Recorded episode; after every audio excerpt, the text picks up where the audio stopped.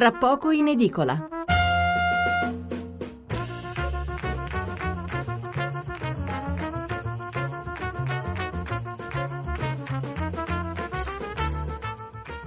È venerdì 20 aprile da 25 minuti e 45 secondi, la seconda parte di Tra poco in edicola che riprenderemo facendo il punto sulla politica, eh, prima con la lettura dei giornali e poi con un esperto e con i vostri commenti. Potete cominciare a prenotarvi, il numero verde è l'800 050 001, il numero per gli sms è il 335 699 2949. Approfitto anche per ricordarvi l'indirizzo di posta elettronica che comunque non controllo durante la trasmissione, quindi i messaggi non li mandate per email perché non li leggo. Tra poco in edicola chiocciolarai.it. Rispondo anche a qualche ascoltatore che di tanto in tanto ci domanda come mai non si possono mandare WhatsApp. Ecco, in questa fascia oraria non, è, non c'è questa opportunità. Quindi il numero, anche se durante la giornata viene usato indifferentemente per WhatsApp e per eh, sms, qui è valido soltanto per gli sms. Allora, però, prima vi voglio finire di leggere mo- i molti messaggi che sono arrivati sull'argomento precedente. Abbiamo parlato delle difficoltà dei giovani qui nel nostro paese. Roberto D'Aversa, non sono d'accordo, i giovani italiani non sono da meno dei giovani di alcuni altri paesi. c'è molta voglia di alcun altro paese, c'è molta voglia di fare qualsiasi cosa. Il vero nemico è la burocrazia e politica e fiscale persecutoria. Noi giovani italiani abbiamo tantissimo entusiasmo con vecchi e nuovi mestieri, iniziamo dalle scuole di arte e mestiere. Io ho studiato geologia, ora sono molto felice di lavorare come antiquario restauratore presso la ditta di mio padre.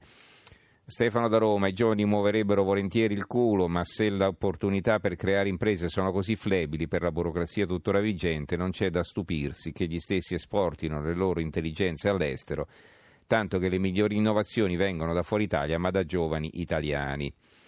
Guido da Nebbiuno, provincia di Novara. La verità ho quasi 60 anni e per la società sono morto, però, la, però la pensione me la danno a 67 anni. Qui non si tratta di avere voglia o non voglia di lavorare, qui si tratta che ci sono fasce d'età che non sono protette e che rischiano la miseria, non ci sono solo i giovani.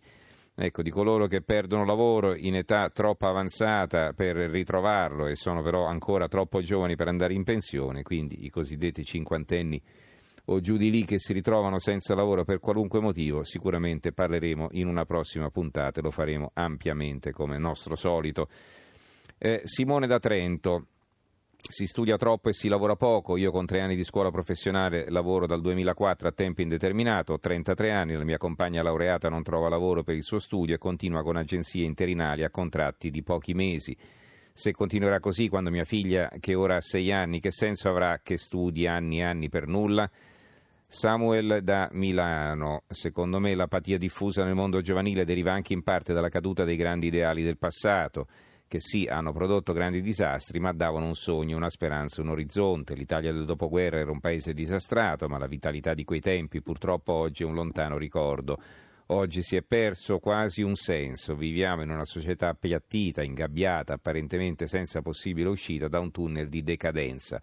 Occorre trovare nuovi slanci, occorre avere il coraggio di tornare a sognare. Questo è davvero è davvero così. Massimiliano da Torino, 42 anni, sono separato con quattro figli, senza fissa dimora e con piccoli lavori a contratto, mangio ogni due giorni. Un altro ascoltatore, firmatevi vi prego, e con la tragedia di noi trentenni non diplomati che cerchiamo lavoro senza titoli di studio, come la mettiamo? Ancora eh, Marco da Fiera di Primiero, eh, la situazione economica disastrata attuale non è colpa dei giovani ma delle generazioni precedenti, quelle che oggi trattano i giovani come scansafatiche, troppo comodo fare la, mola- la morale quando si è cresciuti nell'epoca delle vacche grasse. Diego dalla provincia di Varese, più di 200.000 euro a carico dello Stato eh, per una laurea, poi se ne vanno all'estero senza nessun ristoro e, e anche figli di benestanti, non sembra giusto. Henry da Torino, mia cugina voleva fare medicina per tagliare a fette la gente, ma non ha passato il testo, ora ha una pasticceria, taglia a fette le torte, guadagna più di un medico. Eh, ancora qualche messaggio. La tecnologia ha distrutto il sacrificio, scrive Giuseppe da Catania, eh, un altro Giuseppe da Pescara ho sentito stasera di giovani italiani reticenti e viziati da un lato e giovani americani intraprendenti e svezzati presto, ma per piacere, perché non ci si dice quanto costa il collegio bucolico negli States e chi se lo può permettere. Mario da Viterbo, il giornalista di Padova, non ha spiegato bene la situazione dell'azienda veneta di Franceschi, che nel riassumere il suo problema non è che non hanno risposto alla sua richiesta, ma che i ragazzi non hanno potuto accettare per la carenza di casi in affitto in zona. Sarà anche per questo Mario, eh, ma una delle, delle, ragioni per le quali hanno detto di no è quando eh, gli è stato spiegato che avrebbero dovuto lavorare anche di domenica e anche di notte, per i turni naturalmente. Andrea da Firenze. E chiudiamo con questo messaggio. Il posto di lavoro non è un diritto acquisito. Troppo spesso sento di persone che pensano che il mercato del lavoro sia un sistema chiuso in equilibrio in cui il posto del padre possa essere ereditato dal figlio. Non è così, purtroppo siamo un paese in cui non ci sono mezze misure, ci sono troppe tutele per pochi e zero per molti. Bisogna insegnare ai giovani che è importante mettersi in gioco e che il lavoro è una conquista, il diritto è quello di avere tutti le stesse possibilità iniziali, poi chi se lo merita raggiungerà traguardi migliori. Ancora un ultimo messaggio in estremis. Eh, Ottaviano da Roma, mio figlio è in Irlanda da quasi tre anni, visto che in Italia col solo diploma non trovava lavoro e quando lo trovava dovevo poi litigare col datore di lavoro che non lo pagava.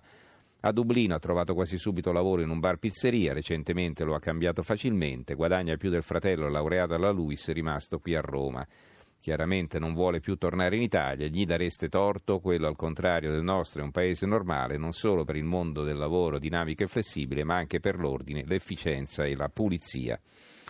Allora chiudiamo qui questo, con questa lunga panoramica di messaggi. Mi fa molto piacere che siate in tanti a scrivere e che eh, eh, appunto lo facciate sempre in maniera così circostanziata e interessante. Allora, I titoli sulla politica, anche questa sera li dividerò in due parti, leggerò quelli prima eh, eh, tratti dai giornali a diffusione nazionale. Allora, il Corriere della Sera, Salvini, basta veti, provo io.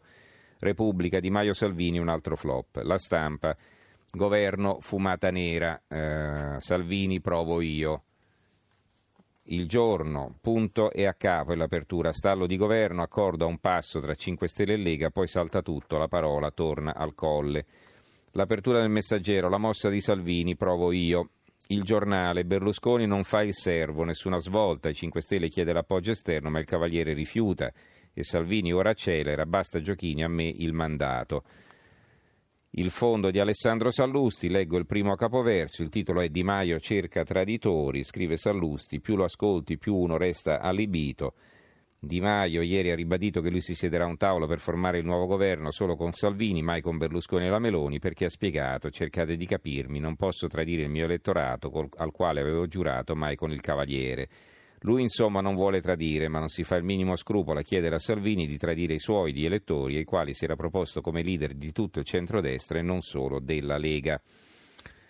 Eh, l'avvenire, qui non è più l'apertura ma è un titolo a centro pagina, Muro, centrodestra, 5 Stelle, Mattarella, Mattarella guarda avanti.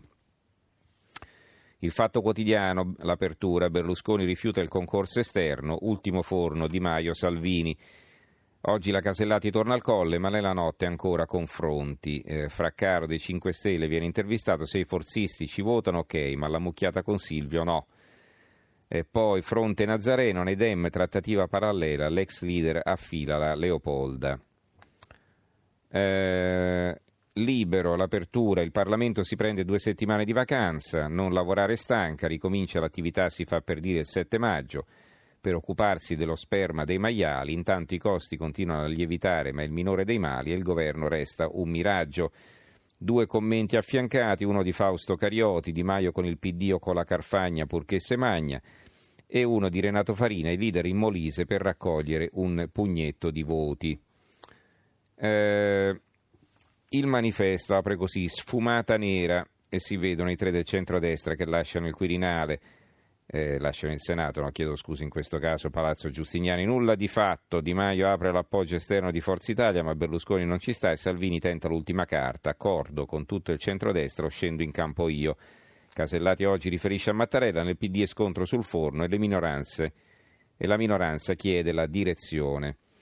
La verità. Giravolta 5 Stelle più vicino il governo con il centrodestra. Spaventato dall'ombra di Fico, Di Maio accetta l'appoggio di Berlusconi, ma il contratto lo firmiamo solo io e Salvini. E il Premier chi sarà? Caccia a una figura terza.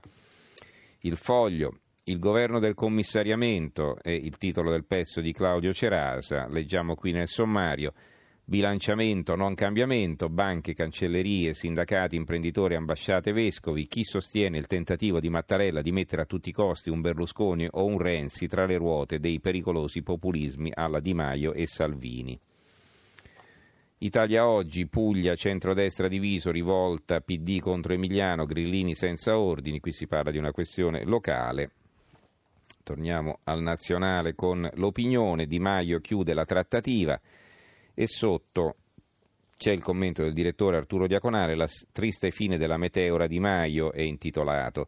La rete è piena di post di militanti del Movimento 5 Stelle in cui si afferma in maniera perentoria che gli 11 milioni di voti raccolti dal Movimento in nome del programma Di Maio Premier impongono che lo stesso Di Maio diventi il nuovo capo del governo. Naturalmente gli stessi militanti sanno benissimo che se il Movimento 5 Stelle ha preso 11 milioni di voti, pari al 32,5%, Tutte le altre forze politiche hanno conquistato il 67,5%, pari a più di 20 milioni di voti. E quindi, visto che nella democrazia rappresentativa vale la regola che al governo vada chi riesce ad avere un partito o una coalizione in grado di conquistare più del 50%, anche i più ottusi militanti sanno che se Di Maio non riesce a costruire una maggioranza parlamentare non potrà mai varcare da Presidente del Consiglio la soglia di Palazzo Chigi.